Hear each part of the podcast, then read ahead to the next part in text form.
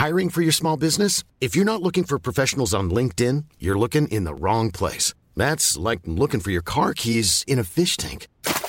LinkedIn helps you hire professionals you can't find anywhere else, even those who aren't actively searching for a new job but might be open to the perfect role. In a given month, over 70% of LinkedIn users don't even visit other leading job sites. So start looking in the right place. With LinkedIn, you can hire professionals like a professional. Post your free job on linkedin.com slash people today.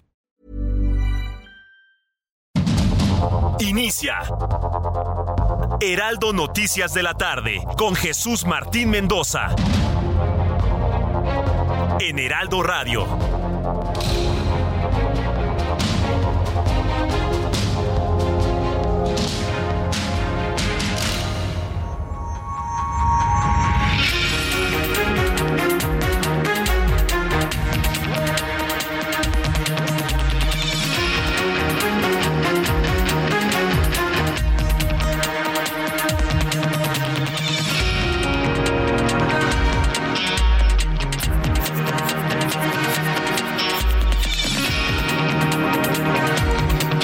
6 de la tarde con un minuto hora del centro de la República Mexicana. Bienvenidos, muy buenas tardes. Me da mucho gusto saludarle. Yo soy Jesús Martín Mendoza con todas las noticias importantes de este día, hoy lunes, 17 de julio del año 2023. Y bueno, pues estamos iniciando una semana con mucha información, pero además a mí en lo personal me da mucho gusto informarle lo siguiente. A partir de este momento, nuestro programa de radio se convierte también en un programa de televisión en los Estados Unidos. Quiero saludar a partir de este momento a la gran cadena de emisoras de radio y televisión que van a transmitir el Heraldo Radio con Jesús Martín Mendoza en los Estados Unidos. KBQT de Now Media Televisión, canal 21.10 en Houston, Texas. La K210B de Now Media Televisión, canal 21.10 en Lake Charles. Eh, Now Media, canal 20.10 en Coral Station, en Texas. Estamos en Los Ángeles, en Lake Charles también. En Now Media Televisión 20.10 en Bryan, Texas. La K33KP de, de Now Media, canal 33.10 en Corpus Christi, Texas. Saludamos a nuestros amigos a través de la televisión en Eagle Pass, en Texas, a través de la KVAWD 18. También estoy saludando a nuestros amigos que nos ven a través de la televisión en esta señal de radio en Piedras Negras, Coahuila, a través de la KVAWD 18. También le informo que está, estamos ya en Huntsville, Texas, en la KHMR de Now Media Radio 104.3 de FM, en la KHMR Now Media Radio 104.3 en Love Lady, Texas. También estamos en la señal de Now Media Radio 102.9 de FM en Mendota, Illinois. Estamos en Now Media Radio 102.9 de FM en Chicago. Amigos en Chicago, gracias por estar con nosotros en la KQMG Now Media Radio 95.3 Independence, Iowa. También estamos en la Now Media Radio 1220 de AM en Independence, Iowa. Y en Now Media Televisión, canal 33.1 en Corpus Christi, Texas. Esta es nuestra cobertura, además por supuesto de las emisoras de radio en la República Mexicana, radio y televisión en los Estados Unidos. Súbale el volumen a su radio, que le tengo la información más importante hasta este momento. Y bueno, pues seguimos revisando la confrontación, el enfrentamiento, el choque de trenes, como usted lo quiera llamar, entre el presidente mexicano y la aspirante presidencial Xochil Gálvez por parte de la oposición. La senadora del PAN y aspirante a la Coordinación Nacional del Frente Amplio por México, Xochil Gálvez, retó nuevamente al presidente mexicano a presentar pruebas en su contra y denunciarla por la supuesta corrupción de la que le acusa y reiteró que ser empresario no es ser un delito. Hoy el presidente, fíjese lo que puso en duda, dice que cómo es posible que alguien, alguien que venda gelatinas se convierta en ingeniero. Eso dijo el presidente. Eso significa, ¿sabe lo que significa? Que Andrés Manuel López Obrador piensa que si usted vende tamales, que si usted vende gelatinas, que si usted vende algo para ayudarse, usted no puede convertirse en un ingeniero y no puede prosperar. Esa es la idea que tiene el presidente mexicano. Es increíble. Hoy sí se le fue de las manos completamente el discurso. ¿Cómo puede López Obrador poner en duda que alguien que empiece desde abajo logre surgir? López Obrador se llena la boca hablando de Benito Juárez. Pues él fue un pastorcito de ovejas presidente y se convirtió en uno de los hombres más importantes de la política mexicana. ¿Y usted no puede creer que una mujer que vendía gelatinas pueda ser ingeniera y tener una empresa? No, bueno. Increíble lo ocurrido el día de hoy. Pero esto que le estoy explicando es muestra que se le está yendo de las manos el discurso Andrés Manuel López Obrador con Xochil Gálvez. Más adelante le voy a tener todos los detalles. Además, esta mañana, el presidente mexicano aseguró que cumplirá bajo protesta con las recomendaciones que le hizo el INE sobre abstenerse de hacer comentarios acerca de los aspirantes a la candidatura presidencial 2024. Sin embargo, aclaró que no lo hará contento, que lo hará bajo protesta. Este lunes, trabajadores del sector salud causaron caos en la Ciudad de México debido a los diversos bloqueos realizados en distintos accesos importantes de la capital mexicana. Para nuestros amigos que nos están escuchando y viendo en toda esta gran cadena en los Estados Unidos, estas son las noticias de lo que está ocurriendo acá en México. Para cuando nos vengan a visitar o vengan a ver a sus familiares, eso es lo que ocurre. Las protestas iniciaron a las 8 de la mañana, fueron para exigir al gobierno federal que los trabajadores sean pacificados, además de que manifestaron su rechazo a la incorporación al Instituto Mexicano del Seguro Social Bienestar. Cuarto tema importante del día de hoy con el que arrancamos nuestro programa de noticias. La Cámara Nacional de la Industria de Restaurantes y Alimentos Condimentados Canirac obtuvo la suspensión definitiva contra el reglamento de la Ley General para el Control de Tabaco, que entró en vigor el pasado 15 de enero, con lo que establecimientos que cuenten con espacios destinados a fumadores podrán utilizarlos nuevamente. Y también le informó que el presidente de los Estados Unidos, Joe Biden, exhortó al gobierno de México a intensificar sus esfuerzos de conservación de la vaquita marina y de la totoaba dos especies en peligro de extinción y advirtió que de no hacerlo, le van a imponer sanciones comerciales a México. Ya está. Esto, mire, de la vaquita varila totuaba sí es importante, pero esto es una muestra del retiro de la confianza que Estados Unidos le ha hecho al gobierno mexicano. Más noticias en resumen con Giovanna Torres. Autoridades migratorias informaron este lunes sobre el hallazgo de 206 migrantes abandonados por presuntos traficantes en la caja de un tráiler cerca de la ciudad de Cardel, Veracruz. Los migrantes se encontraban hacinados, deshidratados y medicados para inhibir sus necesidades básicas de acuerdo con sus propios testimonios. Periodistas de Acapulco bloquearon la avenida costera Miguel Alemán y marcharon este lunes para exigir justicia por el homicidio del director de Lo Real de Guerrero, Nelson Matus Peña, asesinado a balazos el fin de semana. Los periodistas llamaron al presidente Andrés Manuel López Obrador a que se resuelvan los asesinatos, desapariciones y agresiones contra periodistas en el país, así como en Guerrero, donde los últimos cuatro casos se han registrado en Acapulco. Al menos 800 toneladas de residuos sólidos entre madera y plástico se han extraído durante el primer semestre del año en el cañón del sumidero en Chiapas. Esto debido a las lluvias torrenciales que se han presentado durante los últimos días en varias zonas del estado. El fiscal de Jalisco, Luis Joaquín Méndez, informó la detención de dos sujetos que habrían participado en el atentado contra elementos de su dependencia y policías municipales en Tlajomulco, que dejó un saldo de seis fallecidos y 15 lesionados el pasado 11 de julio.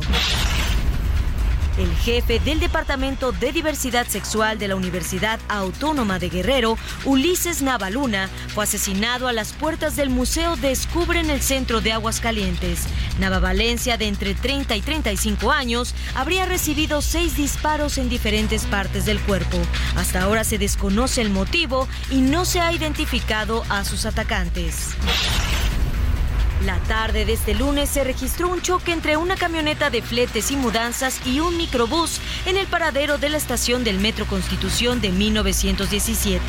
Comerciantes intentaron lichar a los ocupantes de la camioneta, pero la policía intervino. Tres pasajeros de la unidad de la Ruta 37 resultaron heridos. Servicios de emergencia atendieron a los afectados en el lugar. La Organización Mundial de la Salud emitió una alerta debido al brote de gripe aviar en gatos que se ha registrado en Polonia por el virus AH5N1.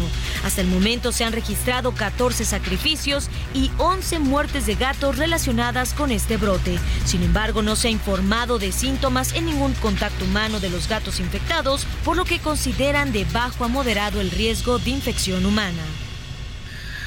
Bien, muchas gracias por toda la información, Giovanna Torres, a esta hora de la tarde. Estoy saludando con muchísimo gusto a nuestro nuevo público, nuestro nuevo auditorio que nos está viendo a través de todas estas emisoras de televisión en las ciudades que le comenté en los Estados Unidos. Después de las 7, voy a hacer nuevamente una revisión.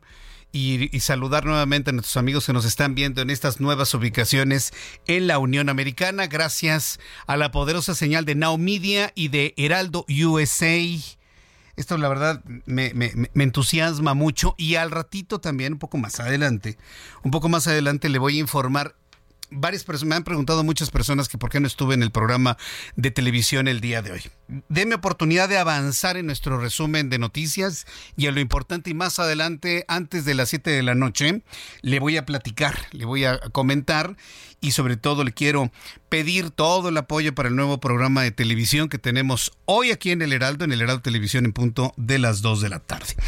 Bien, cuando son las 6 de la tarde con 11 minutos hora del centro de la República Mexicana, pues entramos de lleno a la información importante de este día. El fiscal de Jalisco, Luis Joaquín Méndez, confirmó este lunes que hay dos detenidos por su presunta implicación en los ataques con explosivos en el municipio de Tlajomulco de Zúñiga, ocurrido el pasado 11 de julio. Vamos con Mayeli Mariscal, nuestra corresponsal en Guadalajara, Jalisco, quien nos tiene todos los detalles de esta detención y que abre la posibilidad de una investigación eficiente para dar con los responsables. Hola, ¿qué tal? Jesús Martín, muy buenas tardes. Buenas tardes también a todo el auditorio. El día de hoy, el fiscal Luis Joaquín Méndez Ruiz informa a través de un mensaje en sus redes sociales que ya hay dos personas detenidas. Se trata de Samuel N. y también de Joaquín N. Ambos, eh, pues, están vinculados o en las próximas horas se presumen delitos eh, de, de homicidio calificado, tentativa de homicidio, lesiones, delitos cometidos contra representantes representantes de la autoridad y apología del delito y esto vinculado con la emboscada de hace una semana, el pasado martes, en contra de elementos de la Fiscalía Estatal y también de la Policía Municipal de Tlajomulco de Zúñiga, en donde lamentablemente murieron seis personas, tres de los cuales eh, son elementos de la Fiscalía, un policía municipal y también dos civiles, además de 15 personas que resultan heridas, todavía la gran mayoría está siendo atendida en, atendidas en diversos hospitales eh, de aquí de la entidad. Dos de ellos, de estas personas heridas, son elementos también de la Fiscalía, un policía municipal de Tlajomulco de Zúñiga y bueno, el resto son civiles que están, repito, recibiendo atención en diversos hospitales. Y si te parece, vamos a escuchar parte del mensaje que dio el fiscal el día de hoy, Luis Joaquín Méndez Ruiz. Comentarles que la actualización que nos tiene el día de hoy aquí es referente a la cumplimentación de una orden de aprehensión que se solicitó por el agente del Ministerio Público que está integrando la carpeta de investigación por los delitos de homicidio calificado, tentativa de homicidio, lesiones, delitos cometidos contra representantes de la autoridad, apología, que son eh, los delitos más relevantes que el agente del Ministerio Público consideró que se podían encuadrar con motivo de los sucesos y del desenlace que se dio ese día que referimos. Pues ese es el reporte desde Jalisco, Jesús Martín. Continuamos al pendiente de esta y otras noticias. Muy buenas tardes. Gracias, Mayeli. Muchas gracias a nuestros amigos que nos escuchan en Guadalajara, Jalisco, alrededores, en Tlaquepaque, en Zapopan, en toda la zona metropolitana de Guadalajara a través del 100.3. Y bueno, pues qué bueno que se han aplicado, ¿no? Para poder detener a algunos de los responsables que mantenían, pues prácticamente paralizado todo lo que se refiere a la búsqueda de personas allá en, en el estado de Jalisco. Mientras tanto, Mientras tanto, en Michoacán, automovilistas denunciaron en redes sociales una serie de, de robos de vehículos ocurridos sobre la autopista siglo XXI. Ve lo que le había platicado, es verdaderamente triste que ya no tengamos ninguna confianza por transitar en carreteras y en autopistas. Lo hemos denunciado desde hace varios, varios meses. Pero ahora esto es verdaderamente dramático. Quiere irse a Acapulco con el riesgo, primero, de que lo detengan en Chilpancingo. Y si está usted en un embotellamiento, cristalazo y le roban todo lo que tengan a punta de pistola. Y ahora ya están robando los vehículos si usted va camino a Acapulco. Porque ya se dieron cuenta, toda esta gente, usted póngale calificativo, que pues cuando van a Acapulco, ah, pues van camionetotas, ¿no? Y van cochesotes y demás. Y como no pueden salir adelante por sí mismos, tienen que robar. Tienen que robar. Automovilistas denunciaron en redes sociales una serie de robos de vehículos en la autopista siglo XXI, aparentemente por el mismo grupo de ladrones, el cual fue captado en diversos videos difundidos en redes. Charbel Lucio nos tiene más información aquí en el Heraldo. Adelante, Charbel. ¿Qué tal? Un gusto saludarlos. Les platico que en Michoacán, automovilistas que circularon en días pasados sobre la autopista siglo XXI denunciaron en redes sociales una serie de robos de vehículos perpetrados aparentemente por el mismo grupo de ladrones.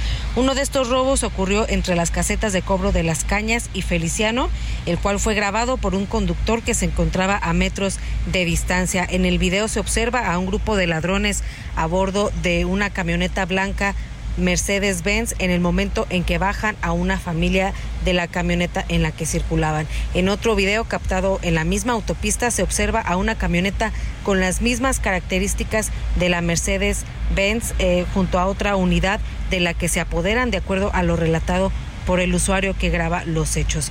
Una tercera evidencia fue captada ahora por una mujer que afirma, además del robo, los ladrones privaron de la libertad a una de sus víctimas, así lo cuenta la espectadora, mientras en el video se observa cómo sujetos introducen a una persona a la camioneta marca Mercedes-Benz presuntamente involucrada en los dos robos anteriores. Sobre estos videos, el gobernador de Michoacán, Alfredo Ramírez Bedoya, señaló que no hay certeza de cuándo ocurrieron estos eh, robos expuestos en redes sociales y que la única certeza que se podría tener en este caso son las denuncias. Sin embargo, hasta la tarde de este lunes no existe eh, ninguna denuncia penal ante la Fiscalía General del Estado por los robos en la autopista siglo XXI y tampoco por la presunta privación de la libertad. Así lo confirmó a este medio de comunicación la eh, propia institución. Pues ese es mi informe desde Michoacán. Muy bien, muchas gracias por la información. Gracias a, a Charbel Lucio por la información desde Michoacán. Esa es la realidad que estamos viendo en carreteras y en autopistas de nuestro país. Ladrones por donde sea. Y usted me preguntará, ¿por qué han proliferado tanto los grupos de rateros, de ladrones, que ya igual le rompen el cristal en una autopista, le roban una camioneta. ¿Sabe por qué? Porque tienen una cosa que se llama certeza de impunidad. El presidente nos deja, dice que abrazos y no nos va a dar balazos. Tienen certeza de impunidad. Por eso estos grupos han crecido de esa manera tan escandalosa. Hay que entenderlo de esa manera. Esto que estamos viendo en la República Mexicana es producto del compromiso que tiene López Obrador de no hacerle nada a los grupos de delincuentes bajo el argumento falaz de no continuar, entre comillas, con una guerra en contra del crimen. Agradezcanle, agradezcanle. Y me gustaría saber de toda esa gente robada, asaltada, que le quitan sus cosas, ¿cuántos votaron por un cambio en el pasado año 2018? Me encantaría saberlo. Mientras tanto, esta mañana trabajadores del sector salud cerraron por al menos seis horas los principales accesos a la Ciudad de México, así como otros puntos de la capital en rechazo a su incorporación al IMSS Bienestar. No quieren estar en el IMSS Bienestar. Todo se desmorona. Alan Rodríguez, adelante, gusto en saludarte. ¿Cómo estás?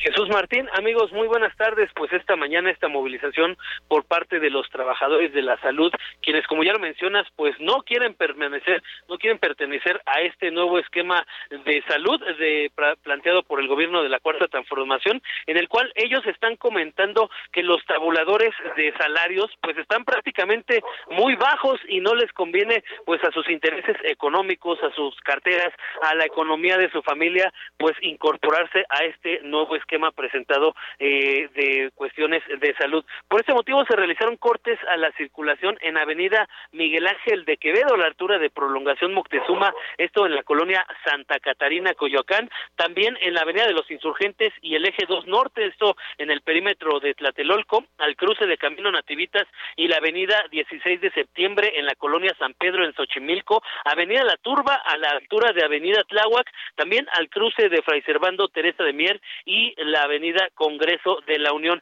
En estos puntos pues tuvimos estas afectaciones eh, derivado de estas peticiones por parte de los trabajadores de la salud, quienes posteriormente cerca de las dos de la tarde sostuvieron ya una reunión, eh, fueron atendidos por personal del gobierno de la Ciudad de México, les prometieron realizar una visita a los hospitales, verificarse en cómo se encuentran sus condiciones de trabajo, los lugares en los que ellos están trabajando y sobre todo escuchar eh, escuchar por supuesto el reclamo de estos trabajadores de la salud quienes comentaron que durante la pandemia se les hicieron muchas promesas de regularización de sus salarios, también a muchos de ellos se les prometió la basificación, ya que han comentado que hasta 13 años han pasado sin una situación regular en sus empleos. Y pues bueno, también este reconocimiento que únicamente fue de palabra, ellos están haciendo la espera de que se les dé en mejores prestaciones, en mejores salarios y sobre todo en que se reconsidere estos tabuladores de sueldo para la incorporación de este trabajo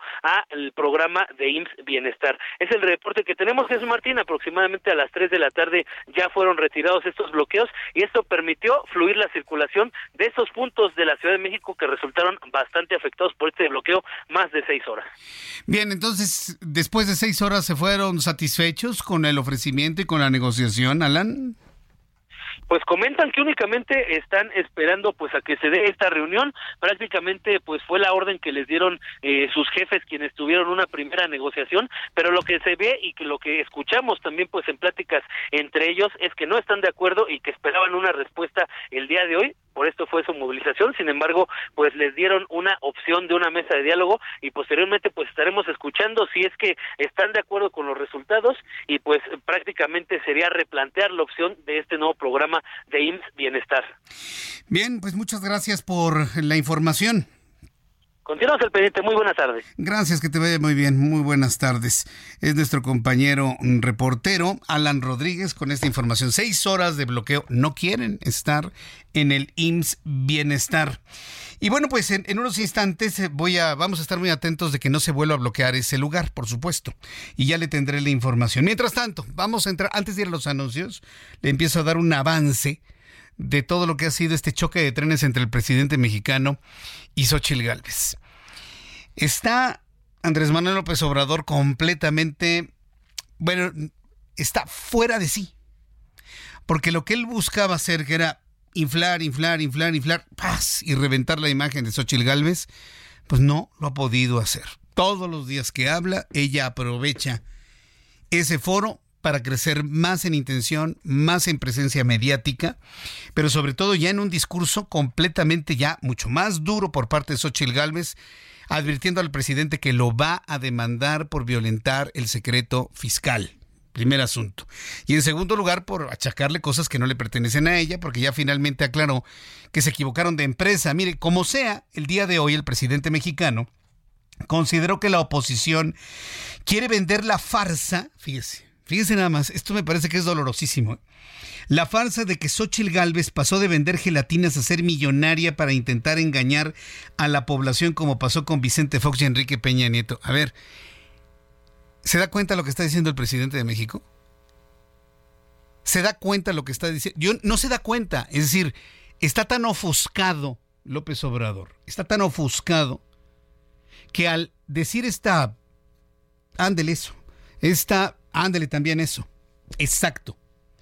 Al decir este argumento, se le olvidó Benito Juárez, que es un mito también, ¿eh? Benito Juárez, ya algún día le platicaré. Pero en el, en el imaginario, ¿qué sabemos de Benito Juárez?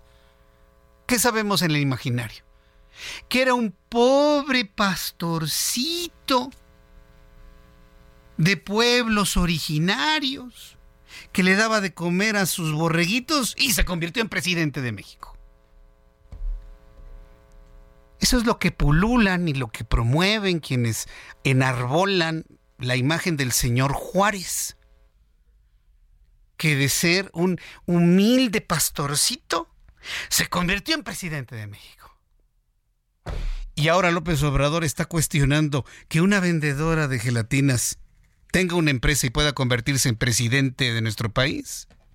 Regreso después de esto, de esto, de los anuncios con esta historia. Le invito para que me escriba arroba Jesús Martín. Escucha las noticias de la tarde con Jesús Martín Mendoza. Regresamos. Continúa Heraldo Noticias de la tarde con Jesús Martín Mendoza.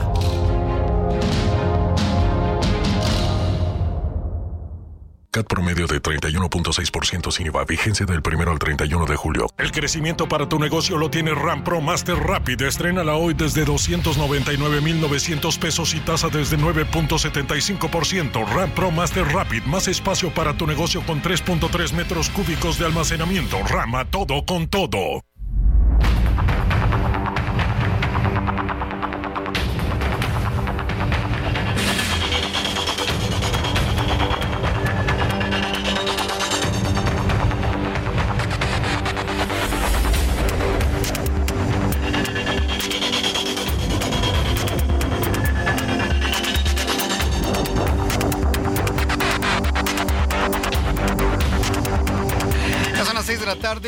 31, las 6 de la tarde con 31 minutos hora del centro de la República Mexicana. Le saluda Jesús Martín Mendoza con las noticias en el Heraldo Radio. Eh, y agradezco mucho sus comentarios a través de mi cuenta de Twitter, arroba Jesús Martín MX, arroba Jesús Martín MX. Muchas gracias, eh, Careli Baez. Dice poderoso andamiaje de imagen política visible en las redes sociales, branding político bien estructurado, planeado, dirigido. Ah, se refiere a mi columna del viernes pasado. Muchas gracias, Carelli. de verdad agradezco mucho todos los comentarios que he recibido sobre, eh, sobre mi publicación en el Heraldo Web el, viernes pasado. Se, se los agradezco mucho. Gracias, Carelli. Un fuerte abrazo. Edrián, muchas gracias. Guerrero, también muchísimas gracias. Alan Guadarrama también ya nos sigue. Gerardo Quiroz también. Raúl Esperón. Chapismau también. Roner Trader.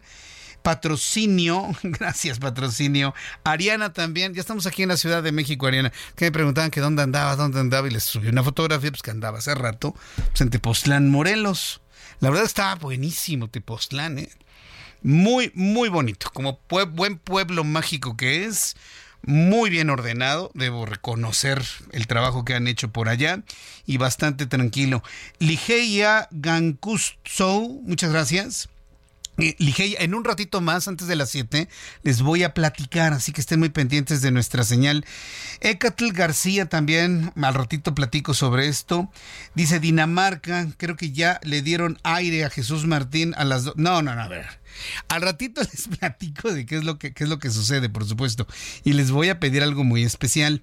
El Francisco J. Vázquez también, muchísimas gracias. Alejandro Mesa Martí, súbale el volumen a su radio, muchas gracias. Una gran cantidad de comentarios. Bueno, vamos. Ah, le tengo una recomendación que hacer antes de ir al choque de trenes entre estas dos personas, y hablo concretamente Xochil Gálvez y el presidente de la República.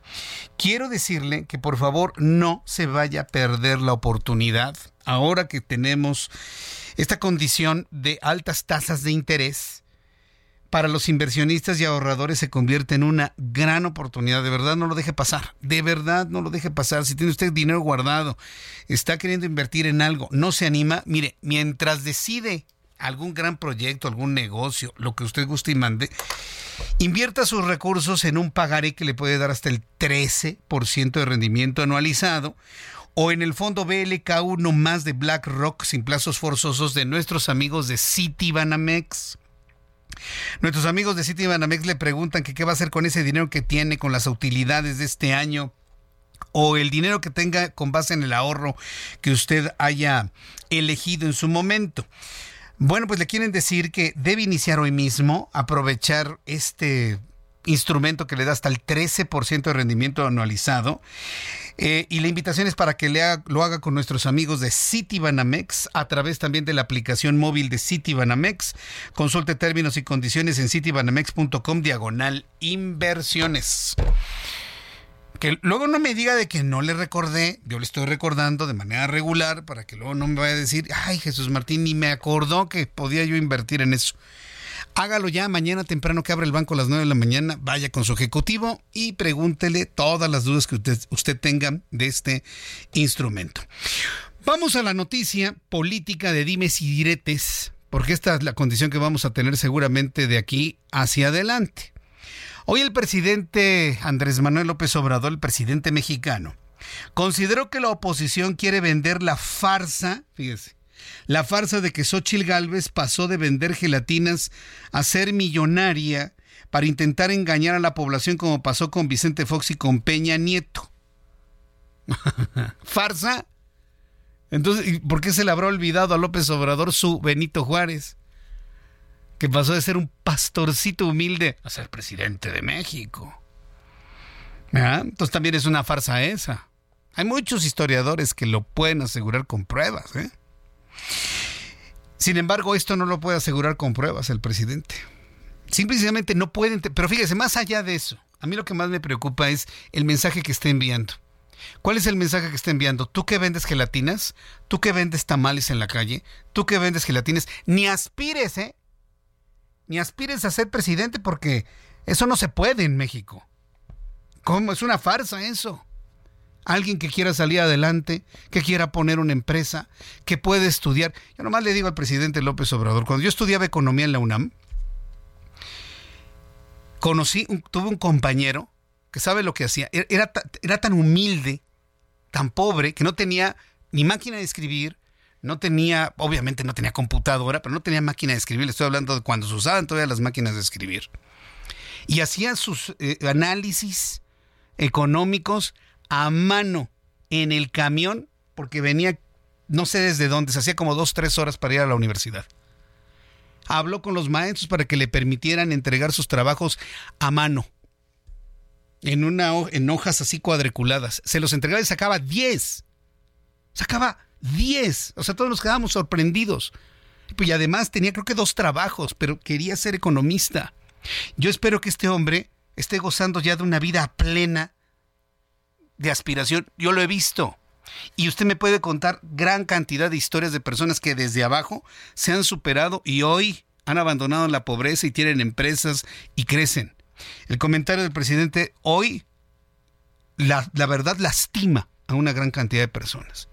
El dudar que alguien que vende gelatinas, que vende tamales, que prepara sándwiches, que vende en la calle, que limpia un parabrisas, no puede salir adelante, que es una farsa un presidente que piensa que quien vende gelatinas no puede salir adelante porque se convierte en una farsa. Es indignante. Y precisamente por comentarios de estos en el año 2006 fue que perdió la presidencia en ese año. ¿eh? La gente empezó a decepcionarse de cuando le gritó a Vicente Fox, cállate chachalaca, entre otras cosas. Entonces hay que decirle al presidente que se serene, porque si no, con este tipo de comentarios y desdenes a la gente que dijo proteger los pobres, simplemente no, no van a votar por esa opción. ¿Cómo duda de que alguien desde abajo pueda salir adelante? El presidente exhibió la lista de contratos y supuestas ganancias, supuestas ganancias que las empresas de Galvez han tenido en los últimos nueve años, los cuales ascienden a poco más de 1.400 millones de pesos. Oiga, pues qué bueno que sea una mujer tan próspera. Pero cuando dice 1.400 millones de pesos no significa que se los haya embolsado es el monto de los contratos. De eso tuvo que comprar, instalar, pagar sueldos y demás. Si es que efectivamente esos datos son reales. Entonces, eso que hace el presidente es una trampa y además violenta todo el derecho de la secrecía bancaria y fiscal. Al recordar que puede referirse a este tema porque no ha sido notificado para que no hable sobre temas electorales. El presidente señaló que Xochitl Gálvez de ser candidata de los potentados del bloque conservador, de los corruptos, para que se entienda bien. El mandatario ironizó al señalar que hay casos de políticos corruptos y empresarios que justifican así toda la riqueza mala vida. O sea, mezclando la gimnasia con la magnesia, ¿no? Esto fue lo que dijo el presidente mexicano. De ahora nos quieren vender otra farsa de que una mujer que empezó vendiendo gelatina ha logrado superarse. Conozco algunos casos, a lo mejor ustedes me van a ayudar y los que me están escuchando, de políticos corruptos que justifican así toda la riqueza mala vida que han acumulado. Negándose a sí mismo, Andrés Manuel López Obrador yo sé que en las tardes, cuando no puede dormir, se pone ahí a botonear las estaciones de radio. Anda ahí, botoneando estaciones de radio, yendo a ver qué dicen de él. Pues ojalá llegue a este, y si no, que le pasen una tarjetita. Señor Obrador, usted se negó a sí mismo con este comentario. ¿Cuál es su origen? El más humilde en Tabasco. ¿Cómo empezó usted en la política? Cargándole el portafolio a Cuauhtémoc Cárdenas, me platican. ¿Cómo empezó su lucha por los pobres tomando pozos petroleros? Cómo empezó su vida. a veces ni comía usted. ¿No se acuerda? ¿No se acuerda de esas entrevistas que nos dio hace más de 25 años? De cómo empezó. Con su comentario, automáticamente se desdice de su propio origen. Es usted el presidente de México, no es un candidato de oposición, es el presidente. Empezó de abajo, humilde, con zapatos rotos. ¿Que no se acuerda cuando me lo dijo? Así empezó usted. Y hoy es el presidente de México, aunque no sea muy consciente de ello. ¿Cómo es posible? Y no lo digo por Xochitl Galvez, ¿eh? Lo digo por millones de mexicanos que en este momento están tratando de vender algo para poderse ganar unos pesos, pasar a una panadería y llegar con pan calientito para sus hijos y su familia en la noche. Qué bárbaro, de verdad, qué, qué, qué, qué bárbaro. Pero bueno, eh, la senadora del PAN y aspirante a la coordinación nacional del Frente Amplio por México, Xochil Gálvez, retó nuevamente al presidente mexicano a presentar pruebas en su contra sobre la supuesta corrupción de la que acusa y reiteró que ser empresaria no es un delito. Claro, Xochil. Ser empresario, empresaria, ser líder de empresa, ser emprendedor no es un delito, no es malo, señores. No es malo tener talento y ganar mucho dinero. No es malo aspirar y crecer en la vida. No es malo, no es corrupción. Así que yo le digo a los chavos, quítense esa idea de la cabeza y aspiren, crezcan, busquen, toquen, ganen, compitan. Luego de que el presidente exhibió su información fiscal, lo que calificó como un abuso de poder como jefe de Estado, Xochitl Gálvez lo llamó a enfocarse a combatir la corrupción y el influyentismo dentro de su propio gobierno, como los contratos de su prima Felipa con Pemex y los negocios de los amigos de sus hijos al tiempo que advirtió que con ella se topó con pared y así le dijo Xochitl Gálvez al presidente mexicano. El tema es que él ataca lo que no le dan las cuentas y entonces saca a la luz pública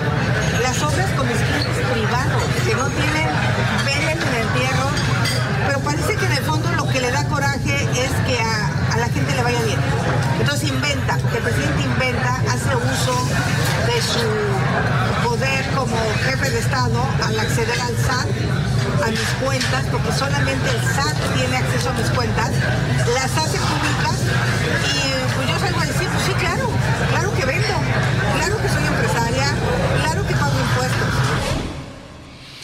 Dice Xochitl Galvez, al presidente le da coraje que a la gente le vaya bien. ¿Cuántas veces hemos dicho que los presidentes son reflejo de la sociedad? ¿A cuántas personas ha conocido usted a lo largo de su vida que les da coraje que a alguien le vaya bien? A ver, platíqueme. ¿Tú, Ali, has conocido gente así? ¿Tú, Ulises? ¿Tú, eh, Ángel? ¿Giovanna? ¿Han conocido gente que le da coraje que le vaya bien? Ah, bueno, pues está reflejado en el presidente mexicano, ¿no? Con base en lo que dijo Xochil Gálvez, claro está. Pero eso es precisamente el choque de trenes que tenemos en la política el día de hoy. Este lunes, tras ser cuestionado si ya fue notificado de la resolución del INE que le prohíbe hablar de Xochil Gálvez y el proceso electoral de 2024, el presidente de este país aseguró que bajo protesta cumplirá con las recomendaciones que le hizo el INE. Sin embargo, aclaró que no lo hará contento. Esto es lo que nadie le está pidiendo cantarlo, ¿eh? con que lo cumpla, ya lo demás sobra. Vamos a escuchar lo que dijo hoy en la mañanera. Bueno, vamos a cumplir con todos los ordenamientos legales, como siempre lo hacemos, y con las eh, decisiones, en este caso, de los organismos electorales. Nada más que lo hacemos bajo protesta, porque es muy injusto el que el grupo de potentados que se sentían dueños de México con todo su dinero, con sus medios de información, con sus intelectuales a sueldo, estén lanzados en contra de nosotros y que las autoridades nos eh, limiten nuestra libertad, la libertad de manifestación, de expresión, la libertad de réplica, el derecho a disentir. De todas maneras, vamos a respetar, acatar esas eh, recomendaciones, pero están muy mal acostumbrados nuestros adversarios. Quisieran que estuviésemos atados y callados, nos quisieran silenciar. ¿Qué le parece? ¿Qué le ¿Quiere una muestra más de lo que le acabo de decir? El presidente no se asume como lo que es. Habla de los potentados. ¿Qué más potentado que un presidente de la República? ¿Qué más potentado que un presidente de la República con todo el dinero del erario, con toda la difusión de una conferencia matutina? ¿Qué más potentado puede haber en este país que el presidente de la República? Son las 6.46, las 6 de la tarde con 46 minutos hora del centro de la República Mexicana. Bien, pues vamos a continuar con la información aquí en el Heraldo Radio. Me da, me da mucho gusto saludar a través de la línea telefónica a Ramón Castro y Castro. Él es obispo de Cuernavaca y secretario general de la Conferencia del Episcopado Mexicano. Eh, don Ramón Castro Castro, gracias por estar con nosotros aquí. Gracias por recibir nuestra comunicación. Muy buenas tardes, me, da mucho gusto saludarle, Jesús, a usted y a todo su auditorio.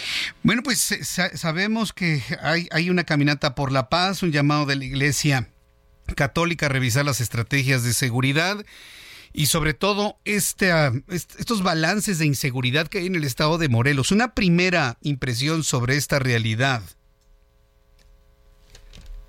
Eh, bien, eh, realizamos el sábado pasado, la novena caminata por la paz. Ya es una tradición que se va consolidando en el estado de Morelos y la organizamos con mucho ánimo para manifestar nuestra inquietud por la violencia que estamos viviendo y el crecimiento que ya está teniendo.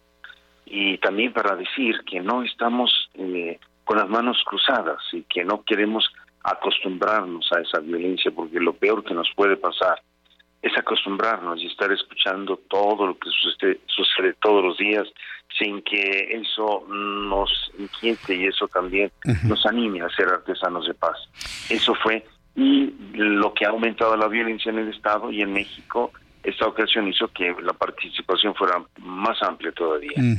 Fíjese, Monseñor, que quienes tenemos la oportunidad de ir al estado de Morelos de manera regular, vemos la presencia de muchos elementos, tanto de Guardia Nacional como del Ejército, pero aún así, pues hay que tener mucho cuidado en ciertas zonas de, de, la capital Cuernavaca y de otras regiones, sobre todo de zonas de balnearios del estado de Morelos.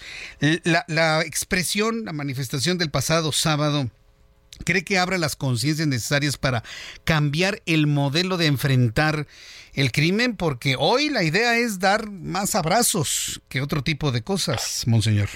Exacto. Sí, mire, sí tenemos algunas regiones del estado que son verdaderamente eh, peligrosas, como la carretera de las lagunas de Zempoala. Ya por la tarde nadie se anima y frecuentemente hay ataques y hay robos y eso pues eh, es un limitante del Estado de Derecho y es lo que quisiéramos pedirle a las autoridades, que tengamos un verdadero Estado de Derecho, porque las estrategias que hasta este momento se han realizado vemos que no dan buenos resultados. Y estamos suplicando que se revisen, que se mejoren, que se vea la posibilidad de encontrar caminos que verdaderamente nos den la seguridad que necesitamos. Ahora, eh, Monseñor, ¿por qué la Iglesia Católica? Y, no por ponerlo en duda, me parece que es, una voz muy poderosa, muy potente, que puede ser escuchada en todos lados. Pero le pregunto por qué la Iglesia Católica en otros grupos de la sociedad civil, sobre todo con el ánimo que actualmente existe en ciertas eh, ideologías de gobierno en este país, en donde ya empiezan, como en otros países, a atacar a la Iglesia Católica y atacar el activismo de los ministros de culto, en este caso de sacerdotes, en este caso usted, obispo. ¿Qué, eh, por, qué tiene que ser por ahí? Sí, Jesús, mire, eh, eso, esa algo que creo que no está bien comprendido. Nuestra misión es ser pastores y estamos invitados a cuidar de la integridad de la persona. Y eso lo dice la doctrina social de la Iglesia. Entonces, cuando nos preocupamos por defender la verdad, por defender la justicia, por defender la paz, y hacerlo como lo estamos haciendo, estamos defendiendo el Evangelio, que es precisamente eh, nuestra área y nuestro trabajo. Entonces no es que nos queramos meter en política absolutamente, sino simplemente queremos ser la voz de los que no tienen voz. Eso es eh, lo que es parte de nuestro ministerio y manifestar tantísima inconformidad porque hay tanta gente que tiene miedo y no lo quiere ser, aunque en su corazón, en lo profundo de su corazón, haya ese deseo. Entonces nosotros tomamos el riesgo y manifestamos lo que tanta gente siente en su corazón. Sí, me, gusta lo que usted nos comenta y muchos podemos compartir lo que nos está comentando, monseñor, pero lo que menos quisiéramos es que sean ustedes agredidos, que sean violentados, como ya sucedió en el norte del país, o que pasen cosas como están ocurriendo en Nicaragua, ¿no? sobre todo de estos grupos extremos que siguen a la actual ideología política de este país. Eso es lo que único que no queremos. ¿Cómo se protegen para evitar esas agresiones, monseñor? Bueno, la única protección que tenemos es la gracia de Dios, la presencia y la fuerza del Señor. Sabemos que con Él y cuando hacemos todo por Él, él es el que nos saca adelante y yo creo que tengo mucha confianza y veo que la mayoría de la gente está contenta y que de, alguna manera incluso nos defiende y eso es lo que nos da ánimo para seguir adelante. el, año que entra viene un cambio importante en, el, en los destinos y en el gobierno del estado de Morelos. ¿Usted considera que una pacificación, un cambio de estrategia puede darse en este tiempo que le falta al actual gobernador o esperaría hasta que eh, se elija al siguiente gobernador del estado de Morelos, monseñor? Nuestra ilusión es que ya desde ahora se comiencen a tomar las medidas necesarias y sobre todo que sea efectivo el Estado de Derecho. Yo creo que eso ya sería un gran precedente y también pudiera poner una parte final del, gobierno en, luces y no en sombras. Entonces eh, suplicamos y pedimos que ya desde ahora, y, esa es la intención, seguiremos con el nuevo si las cosas no cambian también. Bien, pues Monseñor Ramón Castro Castro, obispo de Cuernavaca, secretario general de la Conferencia del Episcopado Mexicano, yo le agradezco mucho el que me haya tomado la llamada telefónica. Vamos a estar muy atentos de... Es, un gusto, Jesús. De estos llamados, estarlos difundiendo, sensibilizar a las personas, sensibilizar corazones. Yo creo que el transmitir este tipo de mensajes pues nos ayuda mucho, ¿no? A, sensibilizarnos, Monseñor. Bien, pues Ramón Castro Castro, el obispo de Cuernavaca, en comunicación con el Heraldo Radio. El sábado pasado se hizo esta manifestación allá y bueno, pues esperemos que efectivamente este tipo de llamados surjan sin que lleguemos a los extremos que ya hemos conocido en otras partes del mundo y de manera concreta en la persecución de sacerdotes y de ministros de culto católico en Nicaragua Esperemos que algo así no ocurra en nuestro país. Bien, quiero agradecer mucho sus comentarios a través de mi cuenta de Twitter, arroba Jesús Martín MX, arroba Jesús Martín MX. Le dije que antes de ir a las, al resumen de las 7 de la noche les explicaría. Miren, me han preguntado que por qué no estuve en el programa de televisión el día de hoy. La razón es muy sencilla.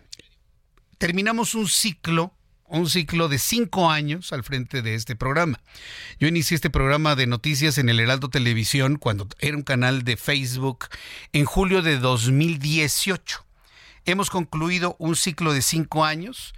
No me separo por completo de, la televisión del Heraldo. Esto será de manera temporal y estaré participando en otro tipo de proyectos en Televisión Heraldo y también eh, en coberturas especiales. Así que, bueno, pues yo lo que quiero pedirle a usted es que vea el programa de las 2 de la tarde, apoye a Guadalupe Juárez en esta nueva etapa que está iniciando en el Heraldo.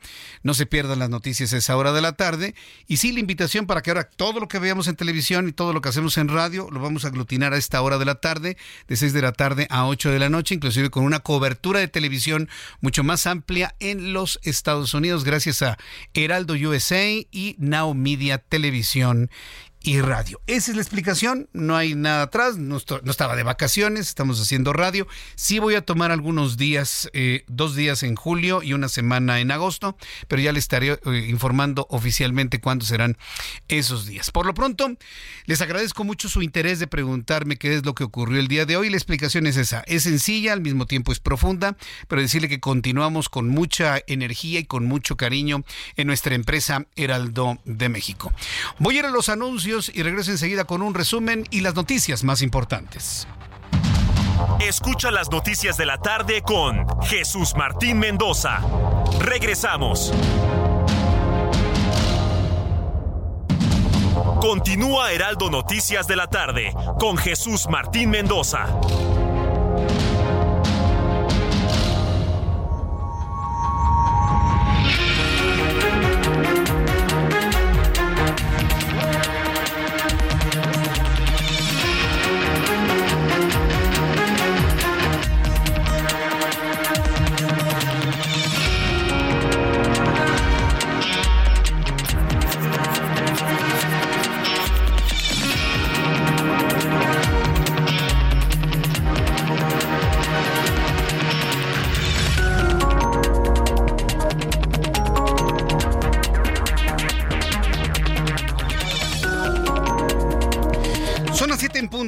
19 horas en punto hora del centro de la República Mexicana, le presento un resumen con las noticias más importantes en el Heraldo Radio.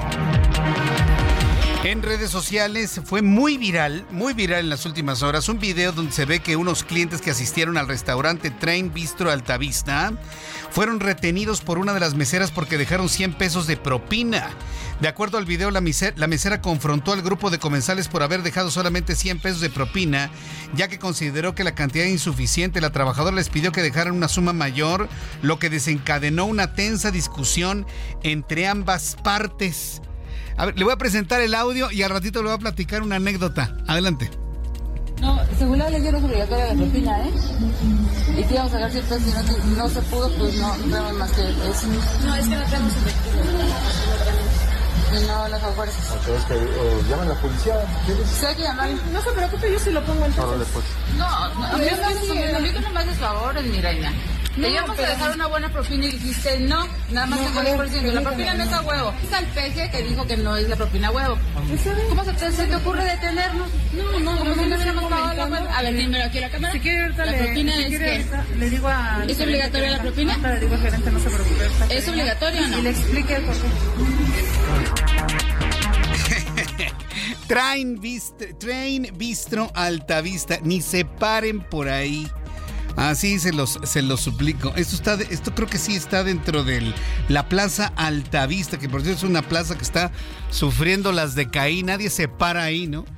Y podemos entender la desesperación de esta bola de meseros que le quieren sacar a la fuerza la propina cuando trabajan mal. A ratito le voy a tener una anécdota de algo que me pasó en un restaurante, pero no, ¿eh? Que no lo obliguen. La propina es voluntaria. De una buena propina cuando lo traten bien y cuando lo traten mal mejor no les dé absolutamente nada. Increíble, al ratito le tengo una, una anécdota de algo similar que me pasó hace muchos años. Hace algunos años, no muchos. En entrevista con el Heraldo Radio, el obispo de Cuernavaca y secretario general de la Conferencia del Episcopado Mexicano, Ramón Castro Castro, explicó que la novena caminata por la paz celebrada el sábado es un llamado a las autoridades a detener la ola de violencia que vive la entidad morelense y un mensaje de la ciudadanía de que no se van a acostumbrar a vivir en un entorno violento. Esto fue lo que dijo Monseñor Ramón Castro Castro la organizamos con mucho ánimo para manifestar nuestra inquietud por la violencia que estamos viviendo y el crecimiento que ella está teniendo. Y también para decir que no estamos eh, con las manos cruzadas y que no queremos acostumbrarnos a esa violencia, porque lo peor que nos puede pasar es acostumbrarnos y estar escuchando todo lo que sucede, sucede todos los días sin que eso nos inquiete y eso también nos anime a ser artesanos de paz. El ex candidato presidencial del PAN, Ricardo Anaya, llamó a la ciudadanía a participar activamente en el proceso de elección del abanderado presidencial del Frente Amplio por México, al señalar que los mexicanos no pueden permitirse cometer errores en la elección de 2024, ya que el futuro del país está en juego. Así lo dijo Ricardo Anaya. Desde hace mucho López Obrador decidió quién va a ser la candidata de Morena. En la oposición, en cambio, la decisión va a ser de la gente. O sea, tú puedes decidir, tú vas a poder votar para elegir a la persona que represente el cambio para México. Es una oportunidad histórica. No te quedes fuera. No nos podemos equivocar en esta elección. Que el país se nos va. Tenemos que elegir y apoyar a la persona que le pueda ganar a Morena y que pueda hacer un buen gobierno. No dejes que otros decidan por ti. No dejes que otros decidan por ti, ha dicho Ricardo Anaya de manera contundente. Mientras tanto, organizaciones ambientalistas, entre ellas Greenpeace, denunciaron que los siniestros de petróleos mexicanos se han incrementado en un 50% desde 2020, lo que se suma a eventos que no son reportados como derrames constantes de crudo en el mar, equivalentes a más de 375 camiones cisterna.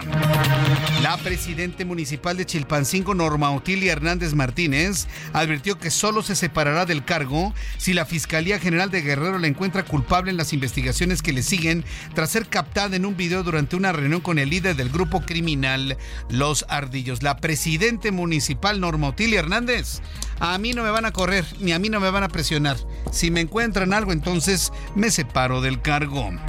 Una caravana compuesta por más de 200 migrantes provenientes de Venezuela, Cuba, Ecuador, Haití, China marcharon en este lunes en Tapachula, Chiapas, para denunciar que trabajadores del Instituto Nacional de Migración les cobran de 100 a 120 dólares para ser enviados a Tuxtla Gutiérrez y otorgarles permisos.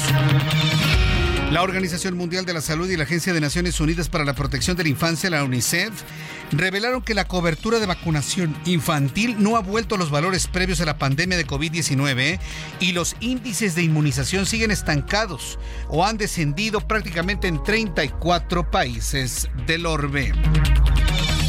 Son las noticias en resumen. Le invito para que siga con nosotros. Le saluda Jesús Martín Mendoza.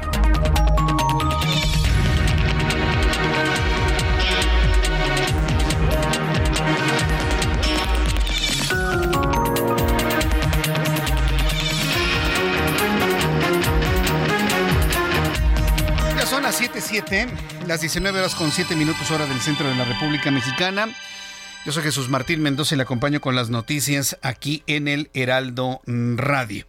Bueno, pues vamos con este asunto que a mí verdaderamente me sorprendió muchísimo. Bueno, vamos primero con nuestros compañeros reporteros urbanos. Alan Rodríguez, ¿en dónde te ubicamos a esta hora de la tarde?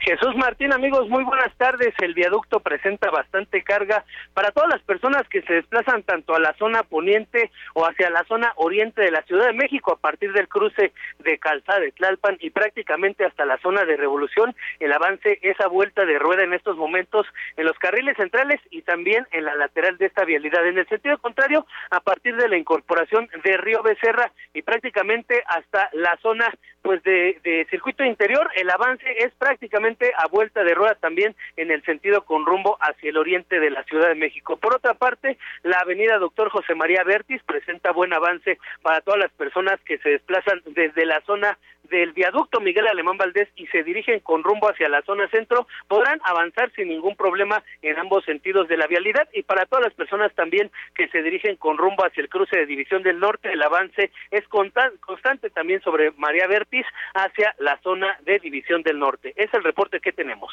Muchas gracias por la información, Alan. Estamos al pendiente. Buenas tardes. Hasta luego, que te vea muy bien. Gerardo Galicia, con más información. ¿En dónde te ubicamos, Gerardo? Zona centro de la capital Jesús Martín, excelente tarde y seguimos recorriendo este perímetro. Hemos encontrado un avance cada vez más rápido sobre arterias como la Avenida Juárez, parte de la calle 5 de Mayo. Estamos ingresando ya al circuito del Zócalo y lo alcanzamos a apreciar completamente libre. En general, las calles del centro histórico ya presentan mínima afluencia de autos. De lo más complicado que hemos podido apreciar en esta serie de recorridos es Fray Servando Teresa de Mier y también el eje central. Estas vías se mantienen con intensa afluencia de autos, con largos asentamientos en los diversos semáforos. Habrá que tomarlo con mucha paciencia. Y por lo pronto, el reporte. Muchas gracias por la información, Gerardo. Hasta luego. Hasta luego, que te vea muy bien. Nuestro compañero Gerardo Galici, todos nuestros compañeros reporteros, especialistas en información de ciudad. Toda la información de economía y finanzas para arrancar esta semana con Héctor Vieira. La Bolsa Mexicana de Valores comenzó la semana con un retroceso del 0.27%, equivalente a 147.53 puntos, con lo que el índice de precios y cotizaciones, su principal indicador, se ubicó este lunes en 53.623.27 unidades en una jornada marcada por el nerviosismo en las bolsas de América Latina tras los datos económicos de China y Brasil. En Estados Unidos, Wall Street cerró con ganancias generalizadas, ya que el Dow Jones avanzó 0.22% para llegar a 34.585.35 unidades. Por su parte, el Standard Poor's ganó 0.39%, ubicándose en 4.522.79 unidades, y el Nasdaq sumó 0.93% para cerrar en 14.244.95 unidades. En el mercado cambiario el peso mexicano se mantuvo sin cambios frente al dólar estadounidense y cerró en 16 pesos con 23 centavos a la compra y 16 pesos con 73 centavos a la venta. El euro cerró en 17 pesos con 88 centavos a la compra y 18 pesos con 80 centavos a la venta. El Bitcoin tuvo una caída en su valor del 0.46% para ubicarse en 30.161.60 dólares por unidad, equivalente a 504.440 pesos mexicanos con 70 centavos. La secretaria del Tesoro de Estados Unidos, Janet Yellen, advirtió que la desaceleración económica de China aumentará el riesgo de causar un efecto dominó en la economía mundial, debido a que muchos países dependen del crecimiento del país asiático, aunque descartó una recesión en la Unión Americana. La Confederación de Cámaras Nacionales de Comercio, Servicios y Turismo estima un aumento del 15% en las ventas de los hoteles y restaurantes en México durante las vacaciones de verano, con lo que se espera una derrama económica de 770.500 millones de pesos. El secretario de Turismo Miguel Torruco Márquez dio a conocer que entre enero y mayo de este año, el ingreso de divisas por concepto de visitantes internacionales fue de 13.044 millones de dólares, 14.3% más en comparación con el mismo periodo de 2022 y 17.7% más que en el mismo periodo de 2019, el año previo a la pandemia. ¿Tú qué vas a hacer con tus utilidades este año? Aprovechalas para empezar a invertir con Citibanamex. Por tiempo limitado, obtén hasta 13% de rendimiento en pagaré o invierte en el fondo BLK1 más de BlackRock sin plazos forzosos. Inicia hoy mismo. Hazlo desde Citibanamex Móvil. Consulta términos y condiciones en citibanamex.com diagonal inversiones. Informó para las noticias de la tarde Héctor Vieira. Muchas gracias, Héctor Vieira, por la información de economía y finanzas y también, evidentemente, por las recomendaciones para convertirse usted ya a partir del día de hoy, bueno, a partir del día de mañana, en un inversionista. Me da mucho gusto saludar esta tarde a Luis Eduardo Velázquez, director del diario semanero Capital CDMX. Estimado Luis Eduardo, gracias por la comunicación. Platícanos sobre todo este conflicto de médicos que vimos el día de hoy. Adelante, Luis. Buenas noches, estimado Jesús Martín, y un saludo a tu auditorio. Hoy la Ciudad de México se volvió a paralizar. La causa es la extinción de los sistemas de salud de la capital del país. El gobierno de Claudia Sheinbaum, en acuerdo con el gobierno federal, decidió que se migrara este servicio al llamado IMSS Bienestar. Esta decisión puso en alerta ya a los médicos y enfermeras de 27 hospitales del sistema de salud capitalino. Los médicos han ido a la acción y llevan ya más de un mes tomando las calles, pero no solo es por el miedo a perder sus empleos y antigüedades, sino también hay que decirlo por la falta de insumos y equipamiento para atender a sus pacientes. Con respecto a las manifestaciones, la Secretaría de Salud ya hoy dijo que se han realizado asambleas informativas, que hay mesas de trabajo junto con el Bienestar y que su compromiso es mejorar las remuneraciones económicas, asegurar la estabilidad laboral y respetar las prestaciones. De igual forma dicen que se respetarán todos los años de antigüedad que el, que el personal tenga ya cotizado en el ISTE. Sin embargo, Jesús Martín, hay tensión porque no hay garantías de que esto suceda para dar certeza jurídica a los médicos, sobre todo ya en un año de salida del gobierno actual. Incluso hay casos de trabajadores que llevan esperando más de 10 años una basificación. Esperemos entonces, Jesús Martín, que el gobierno de la Ciudad de México respete los derechos laborales y el personal médico que desde la pandemia ha sido uno de los gremios más afectados. De lo contrario, habrá miles de amparos y eso le costará mucho a las finanzas de la ciudad. Sin duda alguna, y además tendrían que revisar la historia porque los conflictos con los médicos han desatado eh, han concluido o iniciado páginas de la historia. Muchas gracias, mi querido Luis Eduardo Velázquez, por la información y el análisis. Nos escuchamos el próximo miércoles. Gracias a ti, un abrazo, Jesús Martín. Que te vaya muy bien, hasta luego. Pues sí, yo, creo que tienen que medirle muy bien al problema con los médicos, ¿eh? ¿por qué? Después de los problemas con los estudiantes, que ya todos conocemos, los médicos también han sido, sus movimientos han sido parteaguas históricos eh, en, en, nuestro país. Eso no lo podemos negar.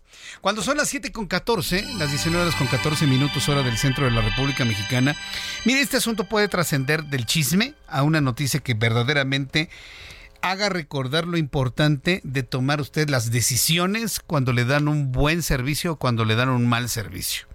Si usted va a un restaurante bueno, donde le den un buen servicio, pues no nada más deje el 15, puede dejar hasta el 20% de propina. Sí, para quien puede hacerlo y quien recibe un, un servicio excepcional, que a mí en lo personal me ha pasado, pues puede dejar un 20, ¿eh? inclusive en Estados Unidos se acostumbra hasta el 25%. Si usted se va a un buen restaurante de alta gama y lo atienden muy bien, hasta el 25%. Y es más, se lo ponen en una hojita, ¿no? Lo mínimo que puede dejar es el 18% el 18 en un restaurante en Estados Unidos. Y de ahí para arriba, ¿no? Hasta el cielo. Si quiere dejar usted el 100%, pues deja el 100%. Aquí en México es distinto. Normalmente, normalmente es entre el 15 y el 10%. Digamos que lo normal es el 10 y el 15%. Ya un servicio excepcional 20%. Pero si a usted lo atienden mal, el mesero hace como que no lo oye no le llevan nada, ni siquiera le dan el salero, ni siquiera le dan una servilleta, simplemente no los pelan y además le traen la comida fría. Que muchos restaurantes acostumbran a llevar las cosas frías, las llevan tibias, porque tienen miedo a que, ay, el cliente se vaya a quemar y ya no nos quiera pagar la cuenta. Entonces prefieren entregar la comida fría a entregarla a una buena temperatura. Así son muchos. Y restauranteros que me están escuchando no me van a dejar mentir. Si no la atienden bien, usted no tiene ninguna obligación de dejar ninguna propina.